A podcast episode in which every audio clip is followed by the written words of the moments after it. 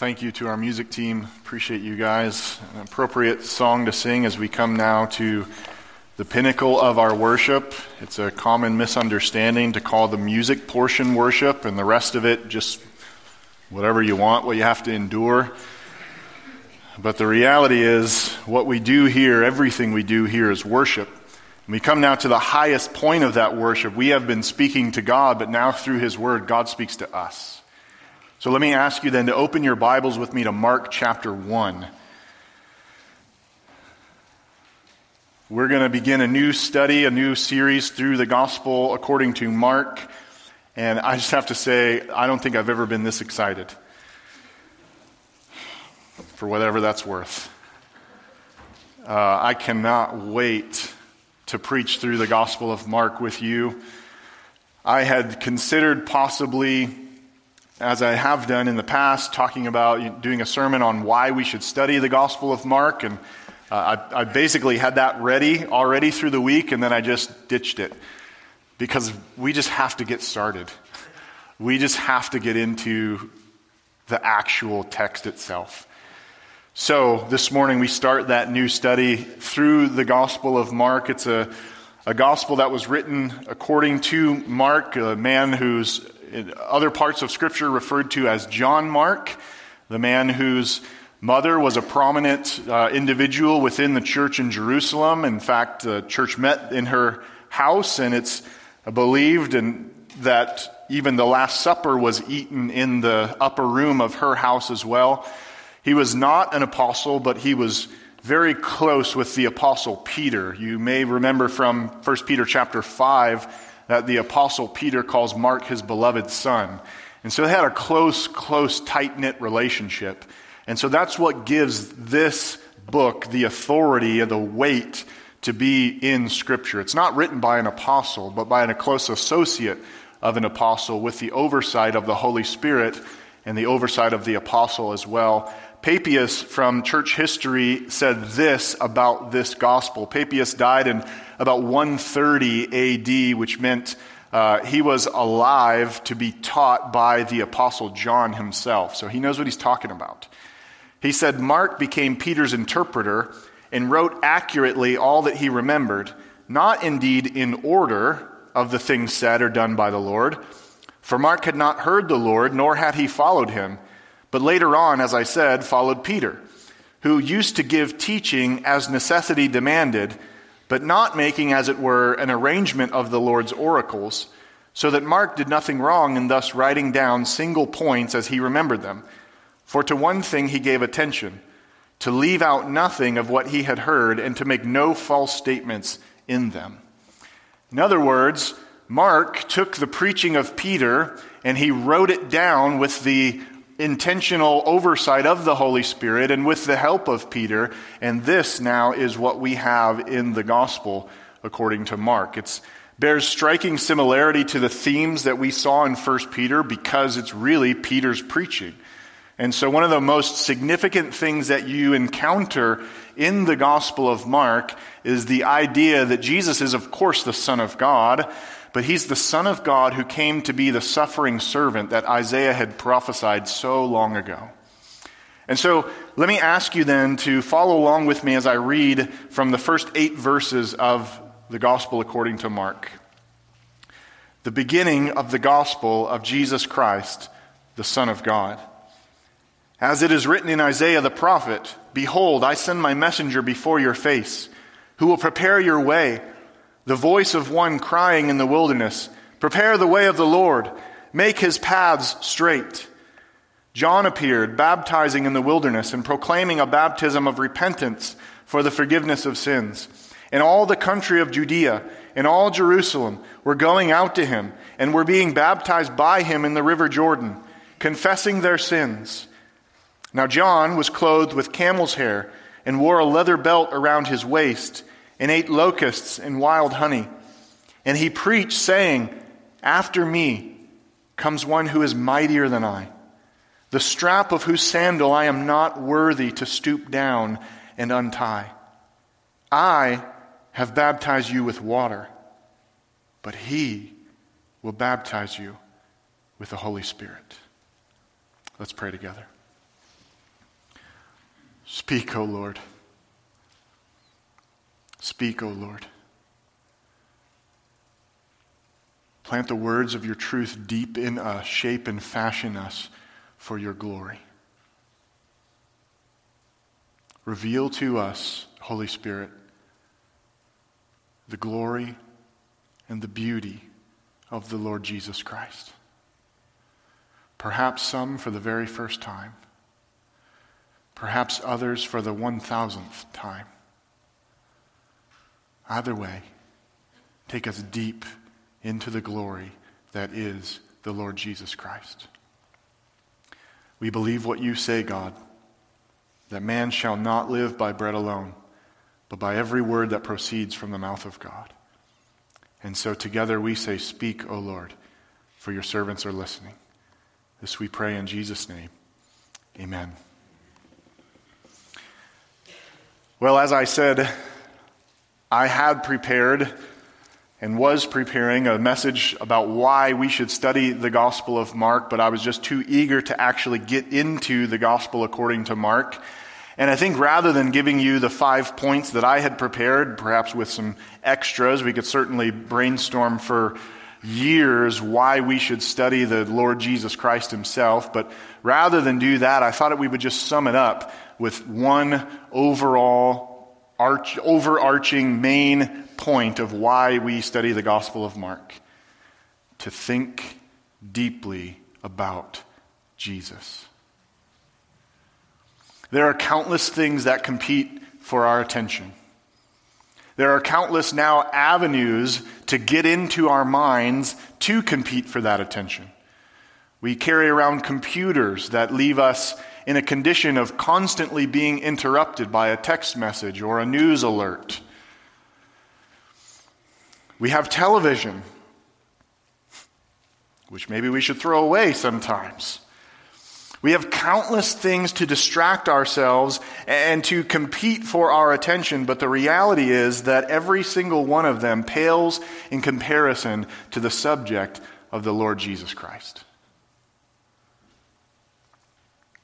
When the writer of Hebrews told us to run with endurance the race that is set before us, looking to Jesus, the founder and perfecter of our faith, he meant that we should never stop looking to Jesus. That as we live our Christian lives, we must never take our eyes off of the Lord Jesus Christ. And yet, our experience tells us how easy it is to fall into the temptation to do that very thing. In high school, I played football and was a wide receiver. The number one rule for every wide receiver is keep your eyes on the ball. Almost every single time a wide receiver drops a pass from a quarterback, I know I'm talking football language, but try to go with me here. Almost every single time a wide receiver drops a pass from the quarterback, it's because he takes his eyes off of the ball and instead fixes his eyes upfield to make a move before he actually catches the ball. And so, as a wide receiver, you're taught to look the ball into your hands, watch it hit your hands, and then look up the field in order to make your move. Nine times out of ten, maybe 9.9 times out of ten, the ball is dropped because the, the eyes are taken off of the ball. Well, in a much more crucial way, it is the responsibility and the delight of the Christian to fix our eyes on Jesus Christ, to keep our eyes on him. And once again, our experience tells us what happens when we fail to do that. We drop the ball. We either blow it entirely in sin, or we begin to get an inflated view of ourselves, and our propensity toward self righteousness begins to take over, and we somehow think that we're not so bad after all. Maybe God kind of needs us, or at least a church certainly needs us. We've got a lot to offer. But we understand that in the Christian life, if we are going to run the race with endurance that is set before us, then we must never stop looking to Jesus. And yet, there is nothing the Christian wants more than to keep looking to Jesus. You see, it is an obligation to keep looking to Jesus, but it's also a delight to keep looking to Jesus. Those who love Jesus just want more of him. They're consumed by that love, if it's a true love. And so we come then to the gospel according to Mark so that we might keep our eyes fixed firmly on Jesus, to perhaps establish new love for him as God might grant you new faith in Jesus Christ, and also to take that existing love even down deeper. So, as we look this morning then at the gospel according to Mark, and in particular at these first eight verses, I want to point out, point out for us three things that we need to pay attention to at the very beginning of this gospel. These first 13 verses are the what's often called the prologue or the introduction. But we won't have enough time to look at all of those. You know we won't. So we'll look at the first eight verses as we think about the very beginning of the gospel. I want us to think first of all about the significance of this gospel in verse 1 the deep roots of this gospel in verses 2 to 3, and then the witness to this gospel in verses 4 to 8. So, first of all, let's think about the significance of this gospel. Mark begins his writing with these words the beginning of the gospel of Jesus Christ, the Son of God. Matthew began his writing with a genealogy of Jesus, tracing his roots and his lineage back to Abraham to show you that he was the fulfillment of the promises that God had given Abraham. Luke began his writing with a word to Theophilus, stating that he wanted him, Theophilus, to have certainty about the message of Jesus Christ that he had heard, so that his faith would be strong and stable in the midst of a world that wanted to nothing more than to tear down his faith. John began his writing by reaching all the way back into eternity past and telling us about the Word who was God and became flesh. And Mark begins in his own style by getting straight to the point. He wants his readers to know that his writing is in his own style, or he wants his readers to know that what he is about to tell them that what they are about to read is the good news about a person named Jesus. This, says Sinclair Ferguson, is, quote, not a good advice about how to live, but good news about a person. And it's crucial that as we approach the gospel of Jesus Christ, that we understand that this is not some path of morality. This is not do this and you'll be good with God.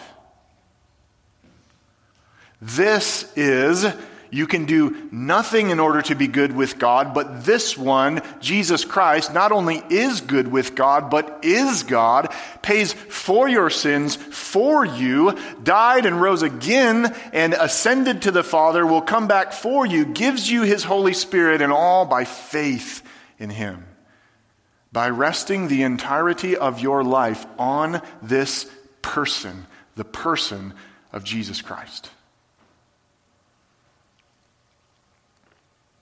From the very beginning, we see that Mark's style is fast paced, and we'll notice as we read throughout, and you probably already know this, that one of his favorite words is immediately. Mark just keeps moving and moving and moving on and on and on. He doesn't camp out for very long. Mark's primary concern is not so much about what Jesus said, but what Jesus did. Why? Because Mark is saying to you, look, this one is the Son of God. Believe in him, embrace him. Follow him. So, the very idea that greets us in this gospel as we come to it is the significance of this gospel.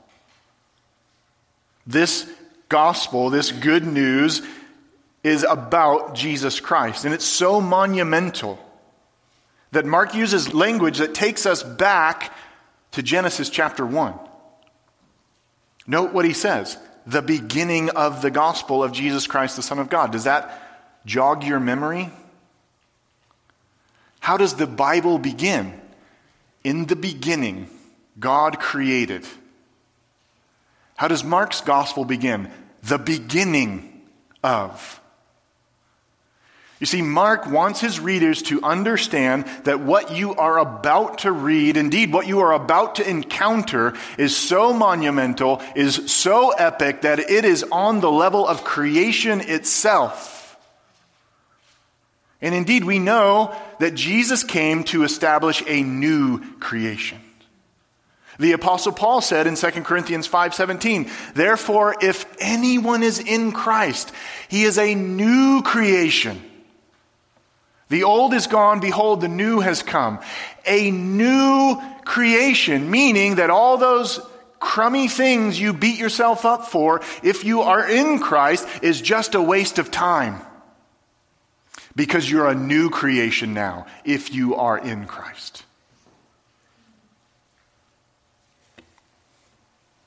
So, Mark wants us to see the overwhelming significance of this gospel. Mark wants you to know, in fact, the Holy Spirit wants you to know that what you are about to read has the power to totally change your life. To make you a part of this new creation. And yet, what we are about to read is not so much about what we read, but the one that we read about. You see, the gospel is news, but the new reality of this gospel, and it's not just news, but actually the gospel is embodied in a person that must be embraced by faith and must be followed in discipleship. Mark wants us to understand that this is the gospel of Jesus Christ. It's not the biography of Jesus Christ, but the gospel of Jesus Christ. As you read this, you certainly will gather biographical information, but that's not the point. Don't ever turn your Bible reading and Bible study into a mere intellectual exercise, period. The point is to experience this truth, to embrace it for what it is, and to live in the realities of it. Rather, the point, instead of seeing this as biographical information, is to soak up the gospel of Jesus Christ, to be completely caught up in this good news, to hear this gospel proclaimed to you, and every time you hear it, to embrace it by faith. Whether it's for the first time or it's for the one millionth time. And therein lies the temptation for Christians. I've heard this before. I've studied this before. Friend, as soon as you let your mind go there, you're in trouble.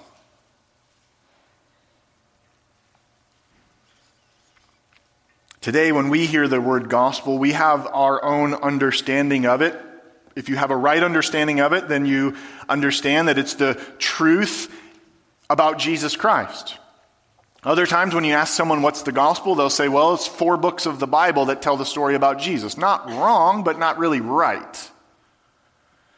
The word gospel literally means good news. Euangelion is the Greek word, and it was a word that has a different meaning in different varieties. It was used especially in the Old Testament, in the Greek version of the Old Testament, and in the Greek world to speak about battle, uh, uh, victory in battle.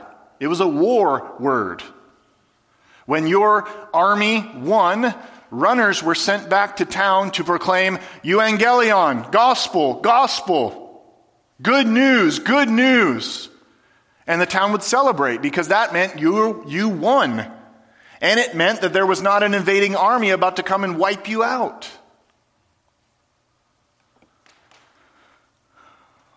Later on, the word came to be associated with other forms of good news, just kind of a general catch all of good news. Caesar Augustus was the emperor that was, that was uh, on the throne of Rome when Jesus himself was born. And in 9 BC, just about nine years before Jesus' birth, it was declared that Caesar Augustus' birthday was, quote, uh, signaled the beginning of good news or gospel for the world.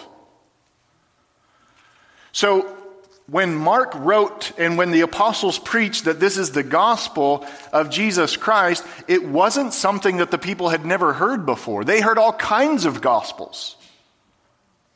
And so the historical context that the gospel of Jesus Christ was set in is one of hearing all kinds of supposed gospels. Jesus Christ's gospel was completely opposed to every other gospel, including and especially at that time, the gospel of Caesar.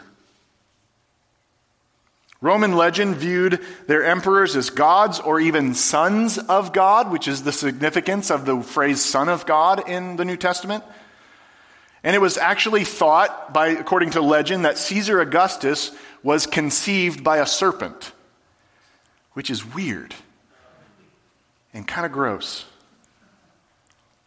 One ancient writing about him was found, and it says this The eternal and immortal nature of all things graciously granted the wonderfully good Caesar Augustus to perform good deeds in abundance to men in order that they might enjoy prosperity of life. He is the father of his divine homeland, Rome, inherited from his father Zeus, and a savior of the common folk. His foresight not only fulfilled the entreaties of all people, but surpassed them, making peace for land and sea, while cities bloom with order, harmony, and good seasons. The productivity of all things is good and at its prime, for there are found hopes for the future and goodwill during the present, which fills all men, so that they ought to bear pleasing sacrifices and hymns. End quote. And of course, what was meant by bearing those sacrifices and singing those hymns was that they ought to worship Caesar because he was good news.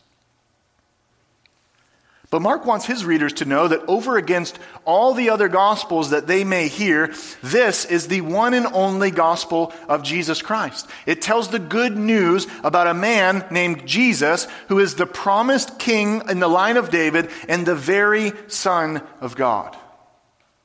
This is what's meant by the titles that Mark explains are attributed to Jesus. Jesus, of course, is his human name. The angel appeared to Joseph and told Joseph that Mary would conceive by the Holy Spirit and that he was to name the child's name Jesus, which means Yahweh is salvation. And the reason he was supposed to name the child Jesus, the angel said, is because he will save his people from their sins. Go and tell the Jehovah's Witness Jesus is the real Jehovah. Christ is not his last name, but it's actually his title. The Hebrew word is Messiah. The Greek word in English, of course, is Christ. It's all referring back to the promise that God made to David, the covenant that he gave to David, that through the line of David, God would build a kingdom and would put a king on that throne forever. So, what's Mark telling us? What's, what are the gospel writers telling us about Jesus? They're saying the king is here. And in those days, they had all kinds of ideas of what the Messiah, what the Christ would be, and most especially the, the biggest thought, the most popular thought, the po- thought that they loved the most, was that he would be a conquering king who would wipe out Rome and establish the kingdom to Israel once again. But they didn't understand that they had a bigger problem than Rome, that their sin created a much deeper problem than the oppression of the Roman Empire. That it was indeed their sin that needed to be dealt with first. And this king would be the king who would conquer that problem before he would conquer their enemies. And so Christ signifies that he's the king. And then, of course, Son of God is a reference to Jesus' deity, the reality that he is God in the flesh. Caesar was thought to be Son of God, and all the heroes of Rome were also given the title Sons of God, but there's only real there's only really one real Son of God. This one, Jesus Christ. This idea of Jesus being the Son of God, of course, runs throughout the New Testament, throughout the Gospels, and it will run throughout this Gospel, the Gospel according to Mark. And in fact, it actually bookends the Gospel here at the beginning, and then toward the end in chapter 15, when a Roman centurion observes with his own eyes the last breath and the death of the man named Jesus on the cross, and he proclaims, Surely this was the Son of God. It's interesting to note, and I'll remind you of it when we get there, but in Mark's account of the gospel, that was the first place that a human being recognized Jesus as the Son of God. Not in his miracles, though that was proof that he is the Son of God, but in his substitutionary atonement, in his death. There's a lot of people that want a lot of stuff from Jesus. But Jesus hasn't come to give stuff, He's come to give forgiveness and life. And so, Mark wants us to understand that the significance of this gospel is so uh, other than this world, is so out of this world, is so amazing that his readers do well to pay attention to it but the reality is that the significance of this gospel is just as significant for us today. There are still all kinds of false gospels proclaimed today. Some of them are actually called gospels. You think of the prosperity gospel, for instance. But many of them are not called gospels at all.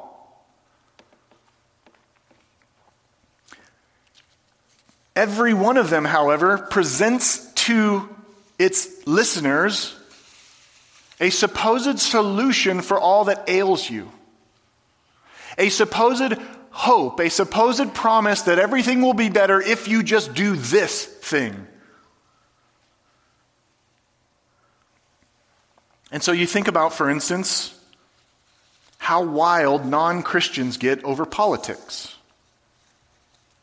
They campaign on behalf of their candidates as if he or she were the Messiah, and their lives are completely crushed when they're not put into office. Now, certainly there's a good and right engagement in politics, but we know that politics do not hold out the hope that the gospel of Jesus Christ holds out. Or take, for instance, the modern obsession with health the gospel of good health. Some people live according to the gospel of exercise or the gospel of nutrition. The key to life, they say, is to treat your body well, to be careful what you put into it, to make sure it gets its proper exercise. After all, it's a temple. Now, certainly there is a right biblical stewardship of our bodies, but Jesus himself said, It is not what goes into the mouth that defiles a person, but what comes out of the mouth. This defiles a person. Listen, it's wise to be healthy, but you're going to die. My personal motto is if it's going to kill you, it might as well taste good. So eat bacon and donuts. I don't have a Bible verse for that. That's just free. It's wise to be healthy, but the reality is you're going to die. And there's all kinds of things, even natural things, that are going to give you cancer or whatever else it might be. The Lord has set the date of your birth, and the Lord has set the date of your death. It is our responsibility then, in between time, to follow Jesus Christ. The fact of the matter is that the only true and living hope that you and I could ever face or could ever find in this life is exclusively in the gospel of Jesus Christ and that alone. And Mark makes it abundantly clear in his very first verse the significance of this gospel. Secondly, then, I want us to think about the deep roots of this gospel in verses 2 to 3 the deep roots of this gospel in verses 2 and 3. There in verses 2 and 3, Mark writes to us, as it is written in Isaiah the prophet, Behold, I send my messenger before your face, who will prepare your way, the voice of one crying in the wilderness, Prepare the way of the Lord, make his paths straight. This gospel of Jesus Christ began before the constraints of time. It was conceived already in the mind of God in eternity past before creation itself. But the reality is it entered into the confines of time. It entered into creation at the precise moment that God wanted it to. But it was a gospel that was ancient. Mark here cites or, or, references and attributes his quotes to Isaiah, but the reality is he first quotes Malachi. Malachi chapter 3, verse 1 is the first half of your quote. And then the second half, verse 3 there in Mark, Mark 1, the second half belongs to Isaiah chapter 40, verse 3. So why then is Mark saying I'm quoting Isaiah even though he quotes Malachi as well? Did he make a mistake? Can the inspired scripture make a mistake? Does the Holy Spirit make a mistake? So, no, we know he didn't make a mistake, but what he was doing was not being as concerned as we are today about literal accuracy, but what he was doing was following suit with what was common for his day to see Isaiah as the major of the prophets, as the, the most significant of the prophets and to show us how Malachi points us back to a promise that had already been given in Isaiah. And I think, I'm convinced that also what Mark is doing in just these few words is telling you that this gospel of Jesus Christ is the gospel that Isaiah had been preaching 800 years before. We don't have time, but do a word study if you're interested on good news in the book of Isaiah. And then you will understand at an even deeper level what Mark is talking about. This gospel has deep roots. He quotes Malachi first, and since we're not too far from it, let me ask you to turn to Malachi chapter 3. If you know where Matthew is, it's before Mark, then you can just hang a left and you'll find yourself quickly in Malachi chapter 3. It's the last the last book of the Old Testament. And this is most likely another reason why Mark quoted from Malachi, because this was the last word that Israel had heard for 400 years. It had been total silence from God for 400 years because of their sin. He stopped speaking to them just like he said he would in Amos. And the last word they got was from Malachi that they should look for a forerunner, they, they should look for a witness, someone who would proclaim a certain message to them. In Malachi, starting in chapter 2, verse 17, there's this argument between Yahweh and his people. You have wearied the Lord with your words, but you say, How have we wearied him? Here's the Lord's answer by saying, Everyone who does evil is good in the sight of the Lord, and he delights in them or by asking, Where is the God of justice? And then we find our quote Behold, I send my messenger, and he will prepare the way before me. And the Lord whom you seek will suddenly come to his temple. And the messenger of the covenant in whom you delight, behold, he is coming, says the Lord of hosts. Now, notice, we'll see this again, but notice who the Lord says is coming. He is coming. The Lord is coming. He'll send a messenger to prepare the way and to proclaim, hey, someone is coming. It's God Himself. So get yourself ready. And notice what he continues to say in verse 2 But who can endure the day of his coming? And who can stand when he appears? For he is like a refiner's fire and like fuller's soap. Did Jesus not bring a refining process to the nation of Israel?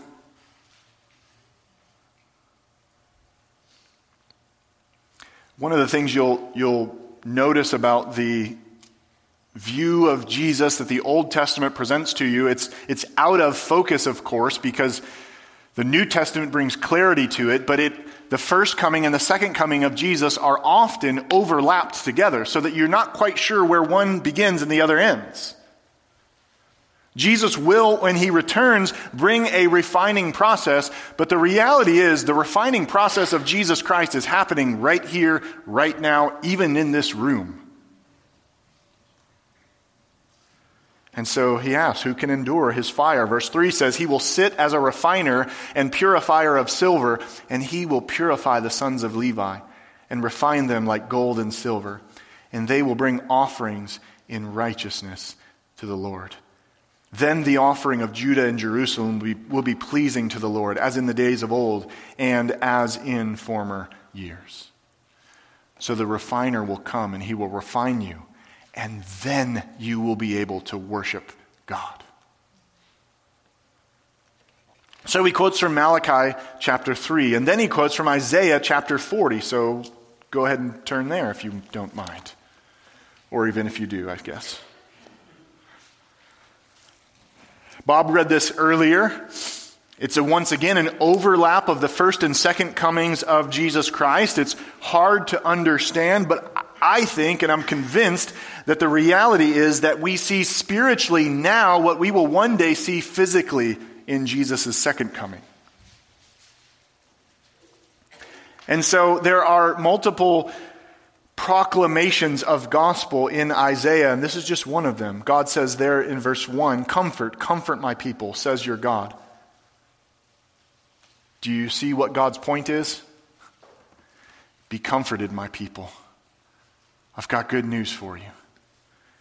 He says, Speak tenderly to Jerusalem and cry to her for that her warfare is ended, that her iniquity is pardoned, that she has received from the Lord's hand double for all her sins, which is not a proclamation of judgment, but a proclamation of reward. Verse 3 A voice cries, In the wilderness, prepare the way of the Lord. Make straight in the desert a highway for our God. Every valley shall be lifted up, and every mountain and hill be made low. The uneven ground shall become level, and the rough places a plain. What he's saying there is that when a king comes, the process of preparation for the king was to go before the king and make sure that you have a construction process that makes the road flat and even. You don't want the king hitting potholes. So, what is God saying that this voice would do? The voice would say, Get the road ready, he's coming. And we'll see what that meant in the preaching of John the Baptist in just a minute here. verse 5 says, And the glory of the Lord shall be revealed, and all flesh shall see it together, for the mouth of the Lord has spoken. What is meant by verse 5? How is the glory of the Lord revealed?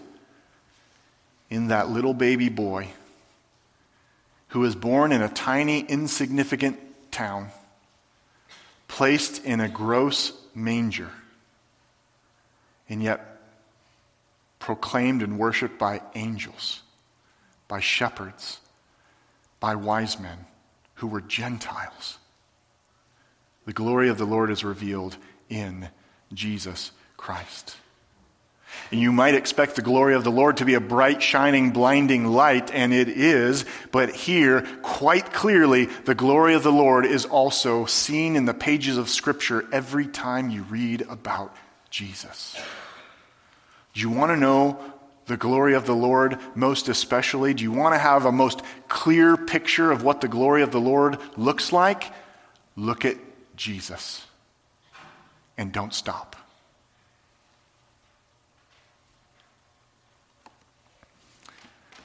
You can go on and continue to study, to look at Isaiah 40. I'm looking at the clock and we need to move on here, but I just love verse 11.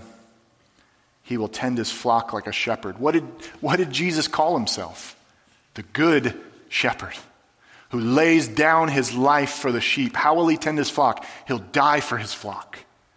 And then he'll scoop them up in his arms, and he himself will carry them, and he will provide every need that they would ever need if they would just look to him and not look to the world.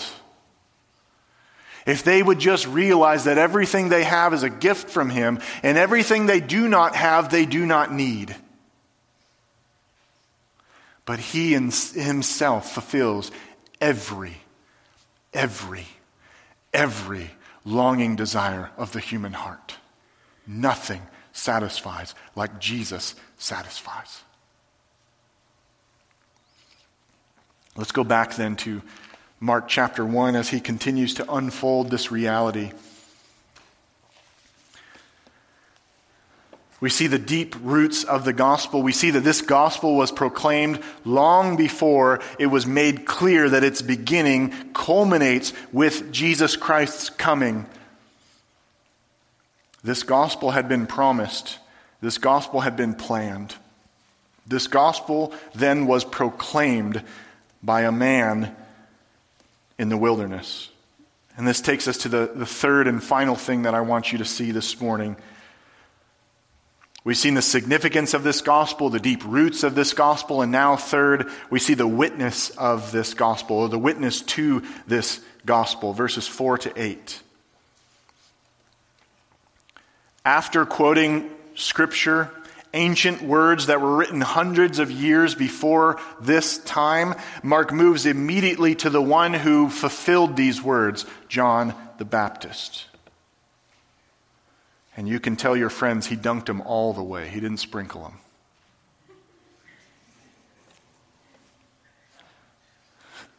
You got it. So John, or, uh, Mark 1 4 says, John appeared, which is a funny word. Appeared. It fits with the immediacy and the style of Mark. John didn't just appear poof out of nowhere, but that's the picture that, jo- that Mark is painting for us. It's as if he just appeared. The scripture told about him, and then poof, there he was. What is Mark doing? Mark's saying that God is no liar. Mark's saying that every word of God is true, and it's fulfilled in Jesus Christ.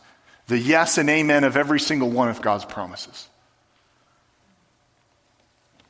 And so we see this witness John appeared, and what was he doing in his appearance? He was doing two things. He was baptizing in the wilderness, and he was proclaiming a baptism of repentance for the forgiveness of sins.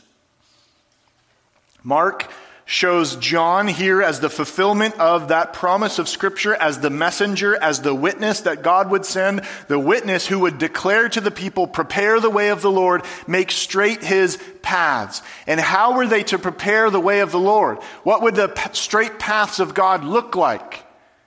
A reformed life. See, Jesus didn't care about potholes, and he still doesn't. Jesus cares about the way you live your life. And in context here, he was preaching a message to the people of God, Israel. Because just like they were in Amos, they were way off. And so he says to the people of God, you might say, I understand a different dispensation and all that, but go with me. You might say he talks to the church folk. And he says, Hey, you hypocrites, you brood of vipers. And he doesn't say that here, but he says it in other gospels. He says, Hey, you that play as if you know God, get your life in order because the king's coming. What was the baptism to symbolize? The baptism was to symbolize a cleansing and a renewed life that was now a life that demonstrated repentance. What is repentance? Well, the word means a change of mind, metanoia, change mind. But it looks like a complete transformation. Not just a renovation where you take down a few walls, but a demolition and a new build altogether.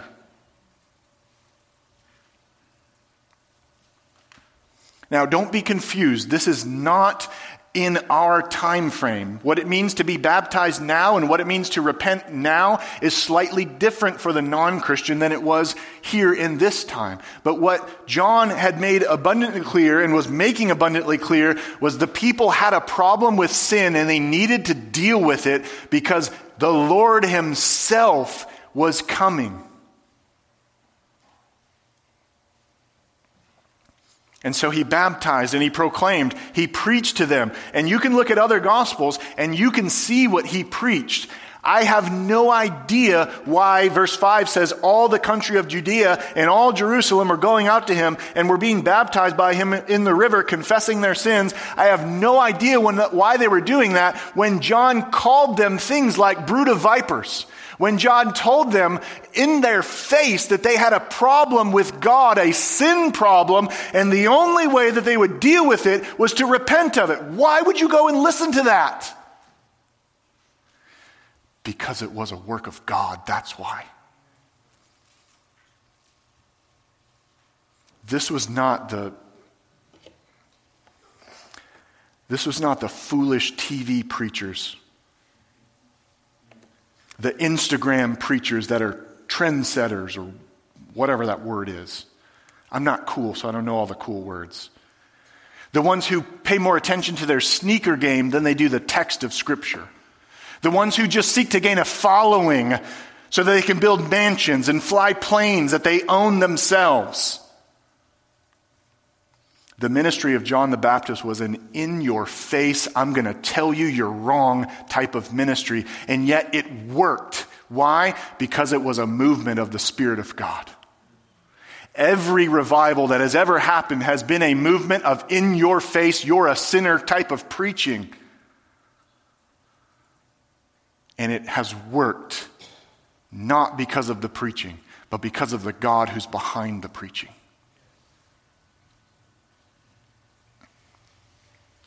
And so they came. And not only were they baptized, but they were confessing their sins. They were saying, John, you're right. And most especially, they were saying, God, you're right. I'm wicked. I'm a sinner. I'm more concerned about myself and my kingdom than I am yours, God. I'm more concerned about building up my life and accomplishing my purposes and my dreams and my goals than I am with picking up my cross and following you, Lord. And so the witness proclaimed to them, he baptized them, and then verse 6 tells us what he looked like, which is kind of leaves you scratching your head. Further evidence of why in the world would they go listen to this guy? Now, John was clothed with camel's hair. Probably not Gucci camel's hair. And he wore a leather belt, which many of us are wearing today. But this was the garb of a prophet. It was an, probably an untanned, just sort of cut it off the cow, let it dry, strap it on kind of a belt. He wore a leather belt around his waist and he ate locusts and wild honey.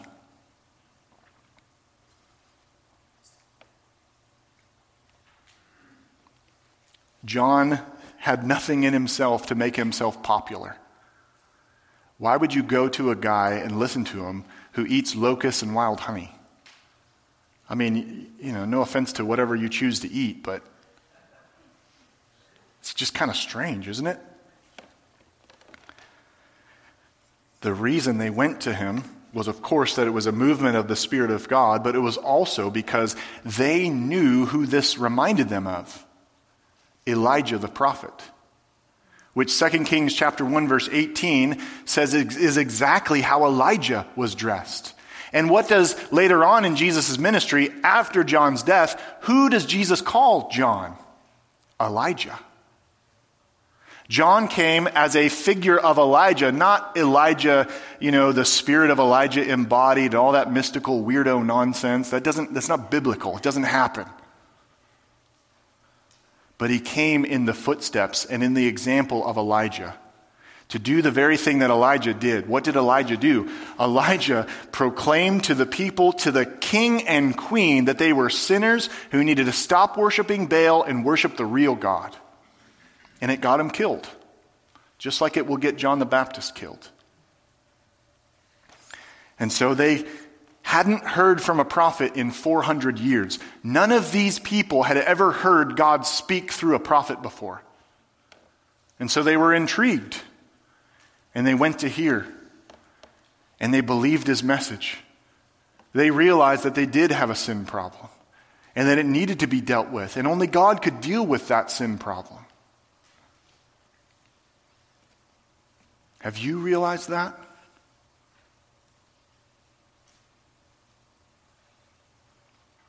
Have you realized that? That you have a sin problem. And only God can deal with that sin problem. But the gospel of Jesus Christ says God loves to deal with that sin problem. He has already accomplished everything in order to do it and do it to the full. And then verses 7 and 8 tell us what John's message was. And he preached, saying, After me comes he who is mightier than I, the strap of whose sandal I am not worthy to stoop down and untie. I have baptized you with water, but he will baptize you with the Holy Spirit. The entire purpose of John's existence was to preach that he was unimportant and that someone significantly important was coming after him. That was his entire existence as the witness and the forerunner. This is why Mark, I think, doesn't include much about John. You can read more about John in the other Gospels. But Mark isn't concerned with telling you much about John because John wasn't concerned with telling you much about John, but much about Jesus. John was not the point, he was the pointer.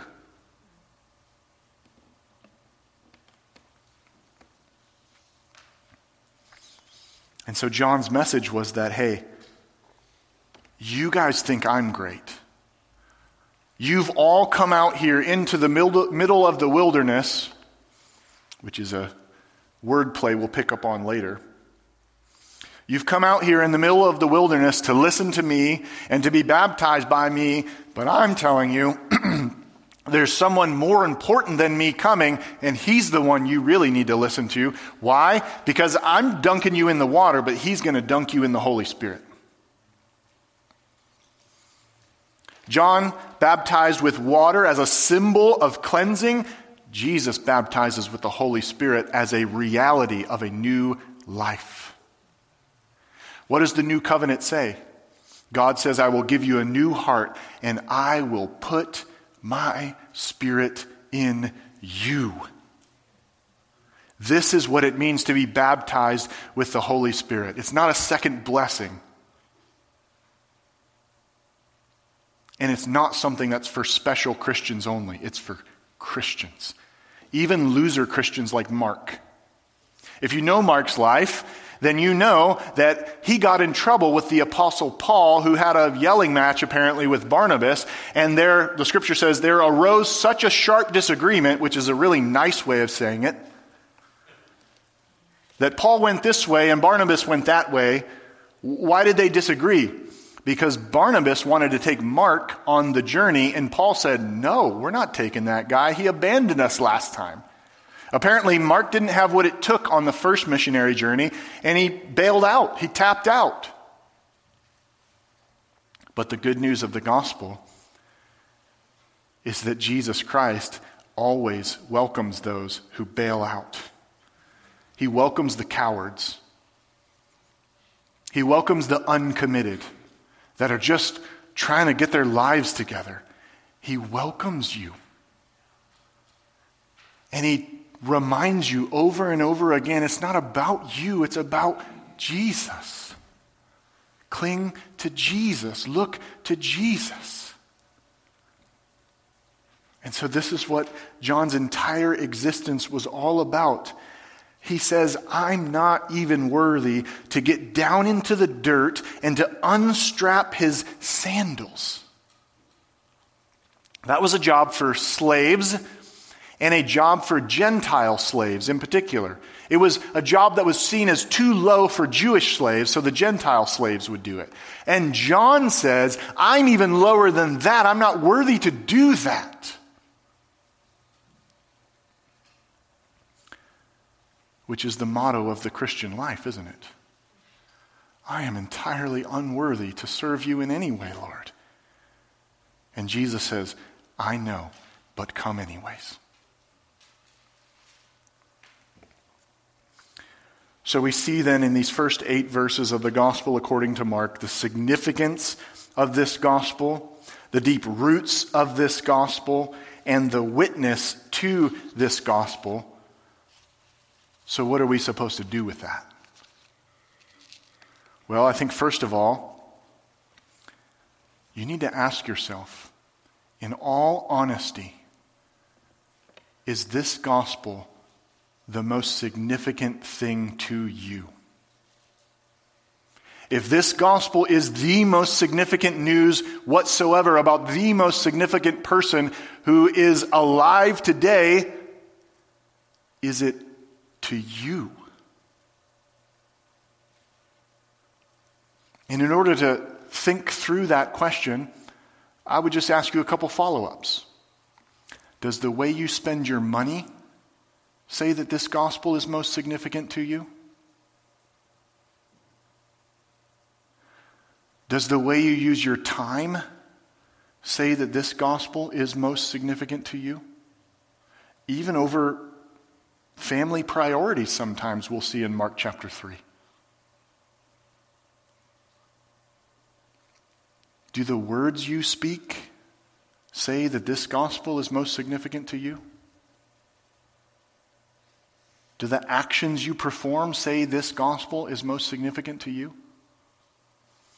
Now, if you, like me, answer that honestly and say, you know what, I don't, I don't know that I can say yes to those questions, then this is still good news for you, sinner. Because Jesus takes you in, and He forgives you, and He cleanses you, and He helps you to grow in love for Him. So keep looking to Him. Secondly, I would say, in light of the fact that this gospel has deep roots that go all the way back in through the Old Testament into Genesis chapter 3, and in fact, all the way into eternity past in the mind of God, then you can read and you should read your Old Testament with an eager anticipation to see Jesus and to see the glorious plan of God to save sinners unfold. It's not a dry set of facts. So don't make it that. But just like I hope we saw in Amos, you will see the plan of God pop out everywhere when you understand that the roots go down deep. So be encouraged as you read your Bible. And then, thirdly, in light of the, the witness to this gospel, I would think that we should follow John's example as witnesses to this gospel, shouldn't we? Is there any greater or more appropriate way to spend our lives, to spend our whole lives, than to witness to this gospel? I mean that in all honesty. Is there anything greater? Is there anything more significant, more important? So then, do we?